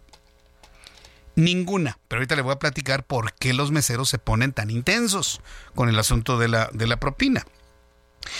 En redes sociales se viralizó un video donde se ve que unos clientes que asistieron a un restaurante, aprendes el nombre, se llama Train de Tren, Train Bistro Altavista. Es nuevo, ¿eh? Porque, por cierto, esta, esta plaza está viviendo las de Caín, casi nadie se para ahí, ¿no? Train Bistro Altavista fueron retenidos, retenidos, fíjese, no los dejaban salir por una de las meseras que, porque le dejaron 100 pesos de propina. De acuerdo al video, la mesera confrontó al grupo de comensales por haber dejado solamente 100 pesos de la propina, ya que consideró que la cantidad era insuficiente. La trabajadora les pidió que dejaran una suma mayor, lo que desencadenó una tensa discusión entre ambas partes. se lo voy a poner para que usted lo escuche. Uno de ellos grabó la discusión en este nuevo restaurante y esto fue lo que ocurrió. No, según la ley era obligatoria la propina, ¿eh? Y si íbamos a sacar ciertos, si no, no se pudo, pues no, no más que eso. No, es que no tenemos efectivo. Y no las fuerzas. Entonces, que, llaman a la policía, ¿quieres? Sí, hay que llamar. No se preocupe, yo sí lo pongo entonces. Órale, pues. No, no, a mí no me nomás de favor, mi reina. Te íbamos a dejar una buena propina y dijiste no, nada más tengo 10%. La propina no es a huevo. Si no viste al peje que dijo que no es la propina a huevo. ¿Cómo se te, se te ocurre detenernos? No, no, como si no hubiéramos pagado la. A ver, dímelo aquí a la cámara. Si quiere ahorita la propina es que... Le digo a... ¿Es obligatoria la propina? Le digo al gerente, no se preocupe. ¿Es obligatoria o no? Y le explique por qué. Las propinas no son obligatorias. Si usted por la mala calidad del servicio no le, no le gustó el servicio, no deje propina. Lo que no se vale es que le den una atención muy buena y usted no deje propina. Y sí, yo pediría que usted fuera un poco más consciente. Lo que pasa es que en México hay una gran distorsión en la industria restaurantera y será un asunto que vamos a platicar en su momento. Y esto lo sé porque se lo he preguntado a los, a los meseros. Resulta que antiguamente usted le daba una buena propina a su mesero y su mesero se quedaba con la propina. Pues resulta que ahora ya no se puede hacer así. Los meseros están obligados, están obligados a juntar todas las propinas y repartirlas en partes iguales Después de pagarle al restaurantero el 4, el 5, el 7 y el 8%. En una jornada, todas las, las propinas las juntan y le tienen que pagar al restaurantero por darles trabajo. Fíjense nada más. Y lo que quede se lo reparten en partes iguales los meseros. Exactamente gana lo mismo el que se esmera al flojo que no atiende a sus clientes. Lo mismo. Y por eso se enojan. Porque en la medida que usted no deje propinas, ganan menos, porque aparte ganan una bicoca y algunos restaurantes ni les pagan sueldo, solamente propinas. Por eso es la desesperación de los, de los, de los meseros. Porque además de que tienen que repartirse por partes iguales las propinas, cuando eso no me parece que es justo, además de tienen que pagar a su empleador entre el 4 y el 8% dependiendo del restaurante. Y algunos han de cobrar más. Es una práctica deleznable por parte del restaurantero, porque ya está ganando bastante bien. Eso es lo que sucede. Y este tipo de prácticas a todos nos ha A mí me pasó una vez. Me fui a un restaurante con mi esposa, ¿sí? de esos que venden cafecitos, pastelitos y cositas así, tienen su, su, su, su, este, ¿cómo se llama? su refrigerador ahí con sus cosas, muy el estilo europeo, no voy a decir el nombre para no quemarlos, voy a decir nada más el hecho. Pero hay varios, hay uno en la Colonia del Valle y uno en Polanco, creo ya saben cuál es, ¿no? Azulito y con letritas blanquitas y demás. Bueno, pues me metí, nos dieron un servicio, pero, de, pero espantoso, ¿no? El chocolate frío, ni siquiera tibio, ¿no? Frío. Oiga, joven, ¿me lo puede calentar, por favor? Pasaba, pasaba, pasaba. No nos peló. Oiga, ¿ya nos puede tomar la orden? Pasaba, pasaba. Oiga, ¿quién es nuestro mesero, eh? Y así 20, 30 minutos, 40 minutos, nos sirvieron las cosas frías, de mala gana. Dije, no, ya. Pagamos la cuenta y no le dejé propina. Pues no fue el mesero alcanzarme a la calle a decirme que no había dejado la propina. Le digo, ¿se atreve usted a pedirme la propina cuando ni siquiera nos hizo caso? Es que se tiene que dejar el 15% de la propina. Pero si tú no me atendiste, además la propina no es a la fuerza. Estaba furioso el mesero. Tuve que hablar con el gerente y el gerente me dijo, no se preocupe, no se preocupe, la propina no es obligatoria y yo hablo con el mesero. Ya no lo volvimos a ver nunca más. Esa es la realidad de las cosas. Pero sí, yo puedo entender que tienen una gran desesperación por estas prácticas que hacen algunos empresarios restauranteros. Son las 7.21, las 7.21 horas del centro de la República Mexicana, que somos campeones o la selección mexicana es campeona. Roberto San Germán, bienvenido. Gusto saludarte, ¿cómo estás? No, el gusto es mío, mi querido Jesús Martín, y buenas noches a la gente que nos sintoniza. No, son campeones son ellos, campeones, son campeones ellos, sí, ellos, ganaron en la cancha un título de la Copa Oro a Panamá 1 a 0 con gol del Bebote Jiménez. Ajá. Acababa de entrar casi casi al partido, faltaban tres minutos para terminar el tiempo regular y con eso México se corona novena Copa Oro que gana México, es el que más tiene, en la, obviamente en la CONCACAF. Luego vienen los Estados Unidos y por ahí está Canadá con una, ¿no? Pero pues México la gana. Quieren tapar el sol con un dedo en un verano desastroso donde no se calificó a muchas cosas, en donde la verdad es que la Federación Mexicana de Fútbol hicieron muy mal las cosas desde hace unos años. Y hoy está repercutiendo en todo. Gana México, Sí, un torneo con el nivel de CONCACAF. Por eso a mí la gente luego me dice, ¿qué estás enojado? No, no estoy enojado, es simplemente poner los pies sobre la tierra y que la gente entienda esta situación. O sea, no estamos en una buena confederación, es una confederación paupérrima. Y pues México, pues digamos, no es que tengas la obligación, pero sí por lo menos tienes que llegar a la final. Ya ganarla, hay muchos factores, pero sí la tienes que jugar. Se llegó, Aquí el problema no es ese, pues ya se ganó. Sí, la Copa Oro, wow. Es que México tiene un mundial a la vuelta de la esquina. Parece que es muy lejos, tres años. No son nada. Y no tenemos un proyecto. El Jimmy Lozano hoy no tiene trabajo. O sea, ya, se le acabó. Se le acabó ayer al momento que dio el pitazo final. El árbitro se acabó. Jimmy Lozano no tiene este contrato. Era interino para nada más tener la Copa Oro. Hoy Jimmy Lozano está desempleado. ¿Y, qué dice el Vox Populo? Pues no sé si lo quieran o no. Se dice que se va a hacer un comité de selecciones. Guardado Márquez y también viene Carlas Puyol, este exjugador del Barcelona que podría ser invitado para también ver ese comité. no sé qué se va a ganar contra un, a un exjugador del Barcelona, un español, un catalán como Carlas Puyol para que venga, ¿no? Yo la verdad es que no entiendo, pero bueno, así somos en México, ¿no? Este sí, se ganó, felicidades, pero hay que trabajar muchísimo, amigo. Muchísimo, muchísimo, y no nada más en la selección mayor, en todas las selecciones y en toda la infraestructura del fútbol mexicano.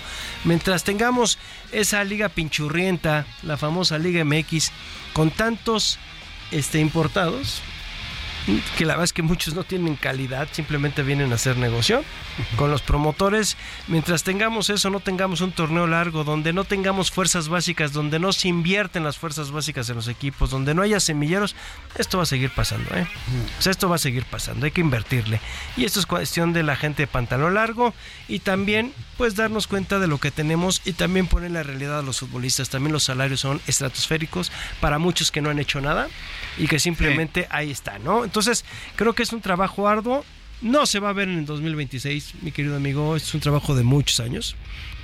Hay que empezar a cimentarlo y va a ser complicado. Lo que sí debemos de hacer los medios es bajar las revoluciones, no alocarnos, no decir que ya se ganó la Copa Oro y guau, guau, guau. Yo entiendo que muchos son órdenes de sus patrones, está bien, porque pues no podemos decir que no hay línea, pues hay líneas muchas veces que hay que seguir. Bien. Y bueno, pues esa es la situación en realidad. Déjame ir a los mensajes y Sí, regreso claro. contigo con más información deportiva. Sí. Voy a los mensajes y regreso con Roberto San Germán, que hay más deportes que platicar. Y le invito para que me escriba a través de Twitter, arroba Jesús Martín MX. Escucha las noticias de la tarde con Jesús Martín Mendoza. Regresamos. Continúa Heraldo Noticias de la tarde con Jesús Martín Mendoza.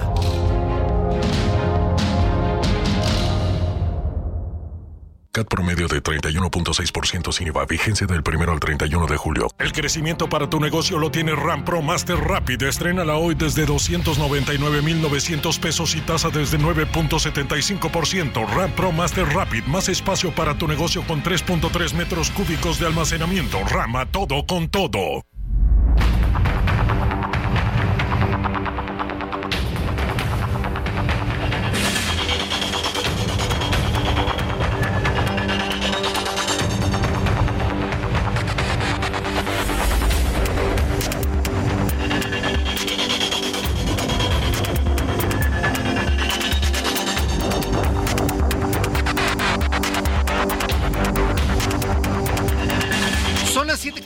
7.31, las 7.31 hora del centro de la República Mexicana. Roberto San Germán con toda la información deportiva. Y ya después de la selección que más tuvimos durante el fin de semana. No, hoy se hizo la presentación, mi querido amigo, de la Copa América 2024 que va a ser en los Estados Unidos y se va a jugar entre junio y julio del próximo año. Ah, un Pues ya, año. Exactamente las 10 selecciones de la Conmebol más 6 de CONCACAF. O sea, van a ser 16 selecciones. Por primera vez podríamos decir que tenemos la Copa América. Ajá. Será todo el continente. Sí. Obviamente del lado de CONCACAF son muchos países y la cuestión de las islas, ¿no? Entonces es un poquito complicado, pero van a ser seis países invitados por parte de la Conmebol a territorio norteamericano. Se hizo el acuerdo y hoy fue presentado ya el logo de el torneo más antiguo a nivel de selecciones, Ajá, ajá, que es la Copa América. Entonces, ya vamos a tener la Copa América en los Estados Unidos. Te digo que es en casi finales de junio. Del año que entra, del Sí. 24. Sí, junio, julio. Va- vamos a andar con la embriaguez del proceso electoral. Para ese entonces, nos vamos a estar dando de zapes en este país, vas a ver. Y además, Seguro. y además va a estar ahí la Copa América, ¿no? Eso se dio a conocer el día de hoy, hace ratito. Y también, pues bueno, podemos hablar de lo que se jugó ayer, un partidazo en Wimbledon, en donde vimos a Carlitos Alcaraz, un joven de 20 años, ganarle a Novak Djokovic, este español que es eh, Alcaraz, que es el número uno del mundo, ganarle al número dos del mundo, que era Djokovic, un tipo que no había perdido en mucho tiempo en el All England Court, allá en donde, pues la verdad es que ha hecho maravillas el señor Djokovic. Si ganaba, empataba al señor Roger Federer en triunfos en la final de este abierto de Inglaterra, ¿no? Que Es chamaco, sí, ¿eh? es, el, es, es el torneo de Gran Slam. Yo creo que es el de más envergadura. Exactamente, el señor Carlitos Alcaraz es el tercer español que lo gana. Primero lo ganó Santana, luego Nadal. Y ahora este hombre que se va a quedar, pues con toda la armada española como es conocida, el equipo de tenis de, eh, de, de allá de del país europeo. Y pues la verdad es que fue un partidazo a cinco sets. Y la verdad es que este hombre pues sacó al final la casta y le ganó en el último set 6 a 4 a Novak Djokovic, buenos discursos de los dos y pues vimos un gran partido. También en las mujeres, ¿eh? se dio una sorpresa. Ganó una jugadora de República Checa a la sembrada número 6, que es la señorita Yabur, esta mujer de Túnez que pues fue la que perdió, pero la verdad es que la final también de damas eh, fue eh, interesante, donde vimos a una pues a una mujer Brondosova que es de la República Checa, Marqueta Brondosova, que ni siquiera estaba rankeada para llegar a la final, sí, una mujer que no estaba sembrada en ahora sí que en el main draw y pues gana, da la sorpresa. El año pasado esta mujer en el 2022 en estas fechas estaba lastimada, estaba con su mano, no sé si es una operación o traía, este, ¿cómo se llama? Yeso. 2023 es campeona de este torneo, ¿no? Entonces, ¿De dónde es Marqueta República Checa. Ah, es checa. Exactamente, ganó también 6 a 4, 6 a 4.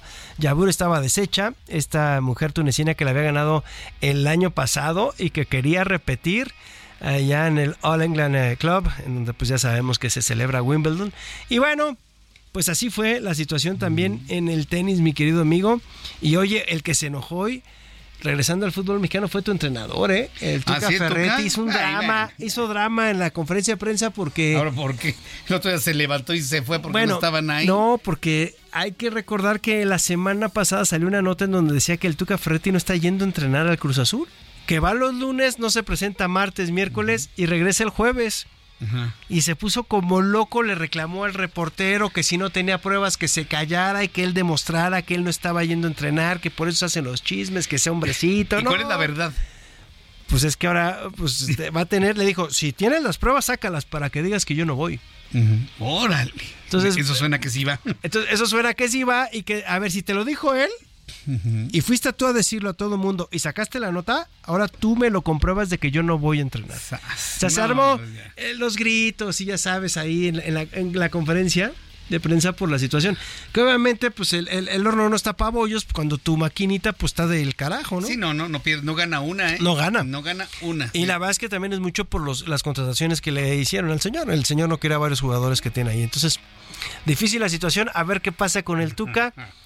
O sea, está enojado, ¿eh? Enojado, enojado. Estaba bastante molesto lo que, lo que vemos. Y ya nada más rápido para terminar, Luis Chávez, el jugador de la selección mexicana, que parece que se va al Spartak de Moscú. El que anotó el golazo. El este golazo, el de tiro libre, el de tiro exactamente. libre fue arriba de la barrera, ¿no? Sí, golazo. Eh, exactamente. Si no es allá, se va a rayados. Y ya lo dijo el profesor Al- Almada, que es el entrenador de Pachuca, que no lo ve regresando a su equipo, que ya no lo va a tener. La verdad es que se va, se va del equipo. Entonces, pues en las próximas horas sabremos el destino de Luis Chávez. Muy bien, bueno, pues lo platicamos mañana, mi querido Roberto. Sí, claro, con mucho gusto. Muchísimas gracias por la información. No, gracias a ti por la invitación. Gracias. Roberto San Germán con toda la información deportiva. Ya son las 7.36, las 7.36 hora del centro de la República Mexicana. Vamos a hacer una revisión de las noticias más importantes a nivel internacional con Alina Leal Hernández. Autoridades rusas anunciaron este lunes que el país pone fin al acuerdo de exportación de grano alcanzado por primera vez en julio de 2022 en plena invasión rusa de Ucrania, tras denunciar incumplimientos por parte de Kiev. La portavoz del Ministerio de Exteriores ruso, María Zaharova, indicó que las partes ucranianas y turcas han sido notificadas de la finalización, así como Naciones Unidas, a quienes ya informó de las objeciones de Moscú al respecto. Esto tras negarse a prorrogar el acuerdo. El secretario general de la ONU, Antonio Guterres, lamentó la decisión rusa de abandonar los acuerdos del Mar Negro que permitían la exportación de cereales ucranianos y aseguró que será un golpe para los necesitados en todas partes. En Estados Unidos, la Fiscalía y los abogados defensores de Donald Trump y su asistente Wal Nauta fueron citados mañana martes en los tribunales de Fort Pierce, Florida, para discutir asuntos relacionados con la causa abierta a ambos por los documentos clasificados hallados en la mansión del expresidente estadounidense. El servicio de prensa del Distrito Militar Sur de Rusia informó que este lunes un avión de asalto ruso Su-25 se estrelló durante un vuelo de entrenamiento sobre el mar de Azov, cerca de la región sureña rusa de Krasnodar. La diócesis católica de Ogdensburg, Nueva York, anunció su bancarrota tras las 138 denuncias por supuestos abusos sexuales a menores presentadas contra un número indeterminado de sacerdotes, sumándose así a otras diócesis del Estado que deben afrontar el pago de indemnizaciones por las conductas criminales de sus religiosos. En Escocia, una manada de 55 ballenas piloto murió luego de ser arrastrada a la costa en Escocia. Este es el peor varamiento masivo de ballenas en el área. Muchas gracias ah, por la información, Alina Leal Hernández, por la información internacional. Ya son las 7.38, las 7.38 hora del centro de la República Mexicana. Hace unos instantes, Xochil Gálvez, a través de su cuenta de Twitter, eh, está escribiendo, dice, mi respuesta a las referencias a mi persona en la mañana de hoy la dará el candidato presidencial López Obrador. Échelo. ¿Tienes el audio? ¿Tienes ahí el audio cargado de lo que dijo López Obrador? Ahora vamos a verlo. Fíjese, interesante, porque Xochitl Gálvez lo que está haciendo es contestarle al presidente López Obrador con sus mismos dichos de cuando era candidato. Por eso escribe Xochitl Gálvez. Mi respuesta a la referencia a mi persona en la mañanera de hoy se las dará el candidato presidencial López Obrador. Vamos a escucharlo. Al presidente de la República se le volvió una obsesión hacer campaña en mi contra. El presidente de México debe actuar como hombre de Estado como estadista, no debe comportarse como jefe de partido, de facción o de grupo. El presidente no puede utilizar a las instituciones de manera facciosa, ni para ayudar a sus amigos, ni para destruir a sus adversarios.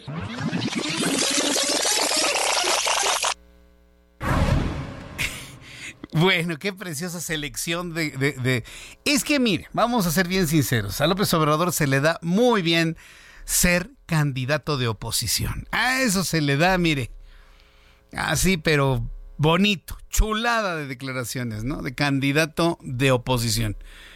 Pero ya siendo presidente de un oficialismo, pues como que se le olvida, ¿no? Y le gusta más estar del lado de la candidatura de oposición.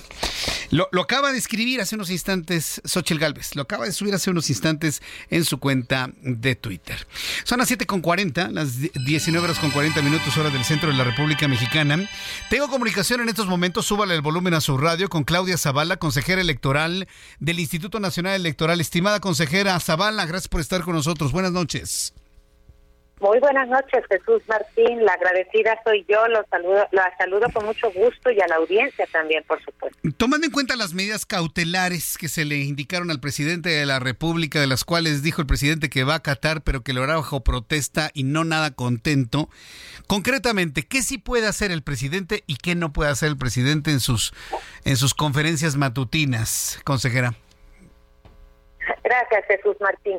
Bueno, eh, según la Constitución, ningún servidor público, entre ellos el presidente de la República, puede tener, eh, puede eh, meterse en cuestiones electorales. Las y los servidores públicos tienen ese límite constitucional y tienen el deber de imparcialidad en el uso de recursos y de neutralidad frente a los procesos electorales y los temas electorales en general no puede ser ni a favor de alguien ni en contra de alguien, porque eso lo prohíbe la Constitución. Y este esquema normativo, pues es el que se ha tomado en consideración cuando se analiza cada una de las quejas, eh, los hechos que vienen planteados como violatorios del artículo 134 de la Constitución por parte del presidente de la República.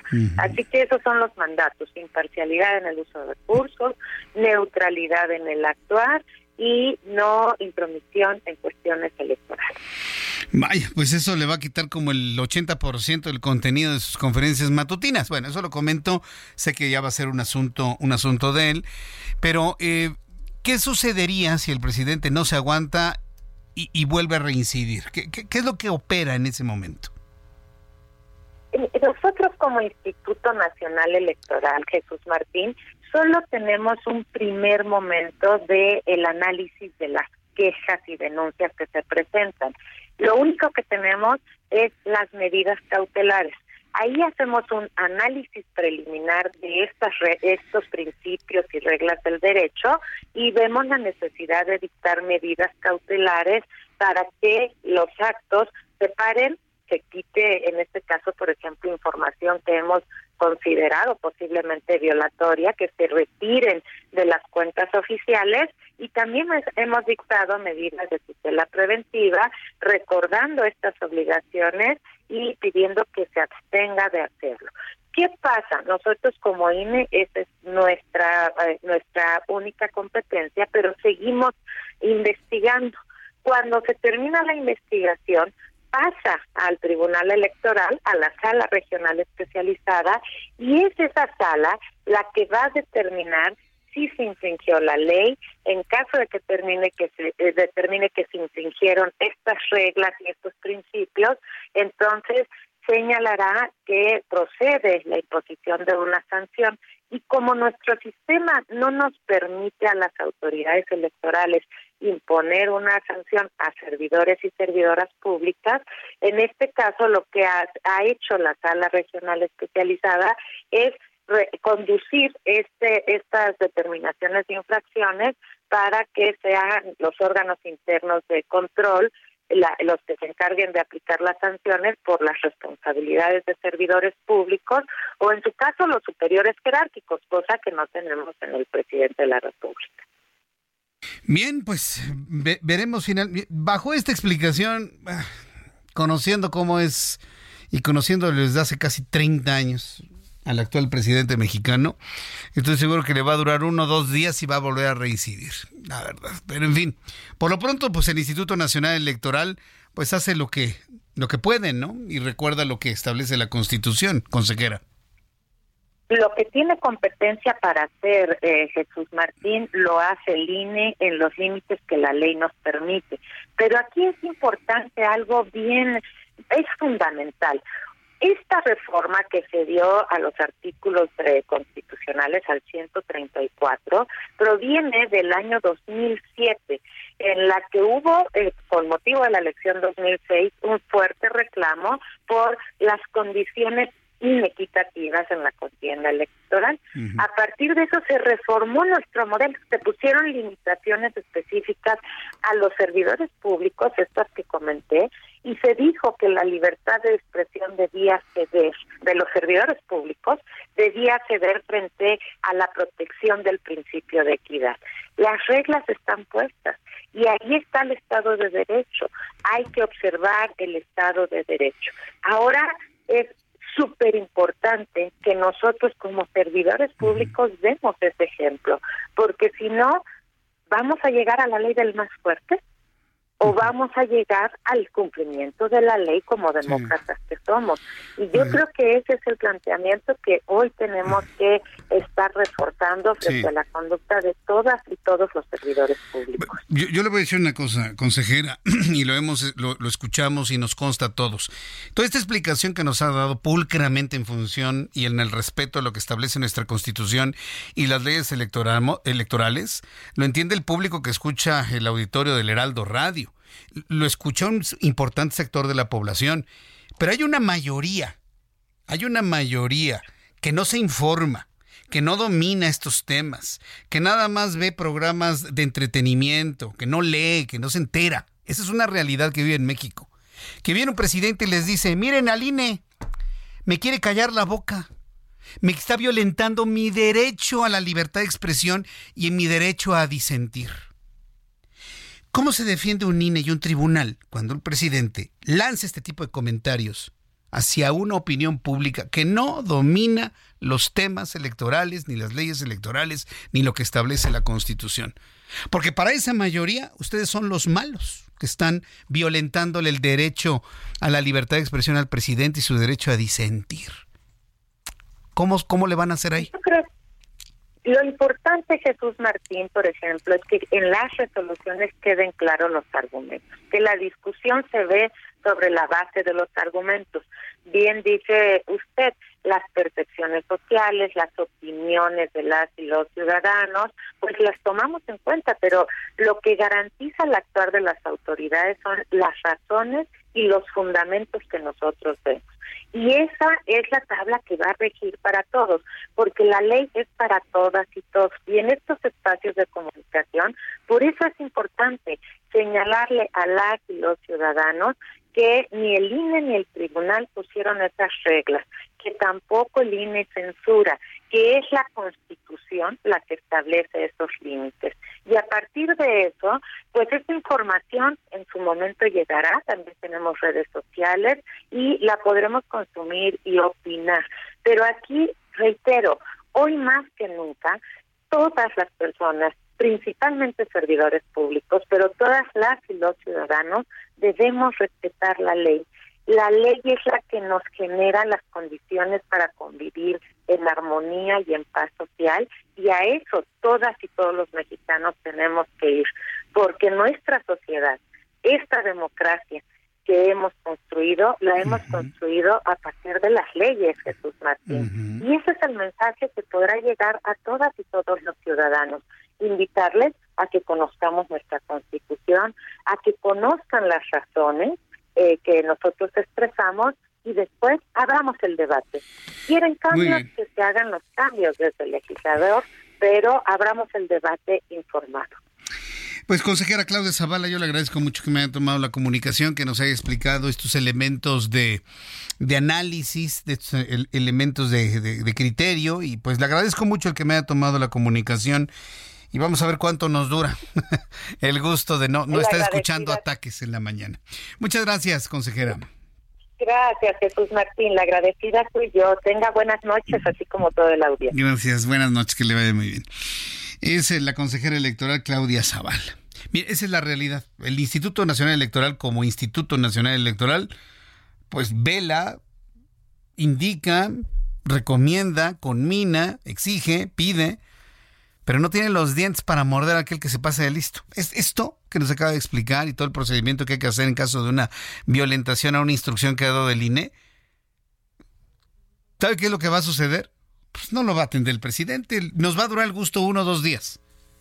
Y cuando algo ocurre, no, no, pues tengo que hablar. No, no, nadie me puede limitar mi, mi, mi derecho de expresión y de sentir. ¿Cuál derecho? Digo, señores, si es el presidente de la República, tiene en sus manos la, conferencia matutina más vista, con mayor, y todo el poder del Estado. ¿Cuál víctima? Pero en fin, hay quienes, hay quienes se quedan precisamente con esas versiones. Hay quien lo asume, se queda ¿Y qué podemos hacer? Nos va a durar el gusto un día, dos días nada más, se lo puedo asegurar. Faltan cuatro minutos para que sean las ocho de la noche, así rápidamente se fue nuestro programa de noticias del día de hoy. Antes quiero informarle que el presidente de los Estados Unidos, Joe Biden, exhortó este lunes a México a que intensifique los esfuerzos de conservación de la vaquita marina y la totoaba dos especies en peligro de, extinción y amenazó con posibles sanciones comerciales si no hay resultados dentro de un año. Joe Biden le está poniendo un año, un año nada más al gobierno mexicano para que haga algo. En una carta dirigida al Congreso, Biden explicó que ha ordenado a diversas agencias federales mantener una reunión de alto nivel con el gobierno mexicano para abordar este asunto y explicó que de momento no se impondrán sanciones comerciales a México por este tema, pero ha instruido a su ejecutivo que le presente en julio de 2024 un informe de la situación para decidir qué acciones y qué decisiones finalmente tomar. Son las 7.51, hora del centro de la República Mexicana. En la línea telefónica está, bueno, es, es lo que me dice la número 26. Entonces, eso es lo que, lo que quisiera yo saber. Finalmente, qué es lo que podemos de alguna manera compartir con nuestro público a esta hora de la tarde. A ver, si me lo pasas, por favor. Durante su visita al estado de Colima, el aspirante Enrique de la Madrid conversó con un habitante llamado Marco. Estamos evidentemente al tanto de todo lo que está sucediendo en la, en la campaña. Toda nuestra atención está centrada, toda nuestra atención está centrada en Xochitl Galvez. Pero hay otros aspirantes, hay otros aspirantes. Durante su visita al estado de Colima, el aspirante Enrique de la Madrid conversó con un habitante llamado Marco, quien trabaja en un restaurante de mariscos. Este hombre, según el video compartido por el aspirante a candidato opositor, es apodado como el güero. Esto fue lo que le dijo el güero. A él le llaman el güero y a mí me dicen que estoy demasiado güero. ¿Cuál es el problema con ser güero? Ninguno, Dios así nos hizo. Así, ¿no? Uno no escoge. No. Yo salí y digo, me faltó color. aquí lo adquiere más. Aquí lo adquiero, pero no me falta el amor por mi país, la pasión y sobre todo para que juntos saquemos al mejor México posible. Como debe ser. ¿No? Como debe ser. El güero y yo. Está en nuestras manos. Gracias, güero. Gracias. Ahora sí que de güero a güero, ¿no? De güero a güero. Otro que también se siente discriminado por su tono de piel es Santiago Krill pues denunció que el presidente de la República aplica la discriminación a la inversa en su contra, pues lo ha satanizado y marginado por su color de piel y por su color de ojos. Escuche usted lo que dijo Santiago Krill. Ya han hecho muchas campañas en mi contra de muchos tipos. Eh, en las mañaneras he sido objeto de infundios, he sido objeto de ataques, no solamente a mí, a mi familia a mi origen, al color de mi piel, al color de mis ojos, porque es una discriminación inversa la que él hace, eh, porque aquí no todos somos iguales. El pueblo es de él y los demás ni a pueblo llegamos. ¿Quién lo hubiera dicho, no? Discriminados por güeritos y de ojos azules. ¿Es usted güerito de ojos azules? Pues aguas, ¿no? Porque le van a decir que está demasiado güero. ¿Qué país tenemos? Qué barbaridad. ¿Se siente usted discriminado por su color? Bueno, pues yo le invito para que me envíe sus comentarios a través de mi cuenta de Twitter, arroba Jesús Martín MX. Y mañana vamos a tener una transmisión especial, no se lo vaya a perder, ya le informaré mañana, vamos a estar haciendo una transmisión especial mañana martes, no se lo vaya a perder. Y le invito para que nos reencontremos mañana en punto de las 6 de la tarde, Heraldo Radio, tanto en México como en los Estados Unidos, radio y televisión en los Estados Unidos. Soy Jesús Martín Mendoza, gracias, hasta mañana. Esto fue Heraldo Noticias de la tarde con Jesús Martín Mendoza.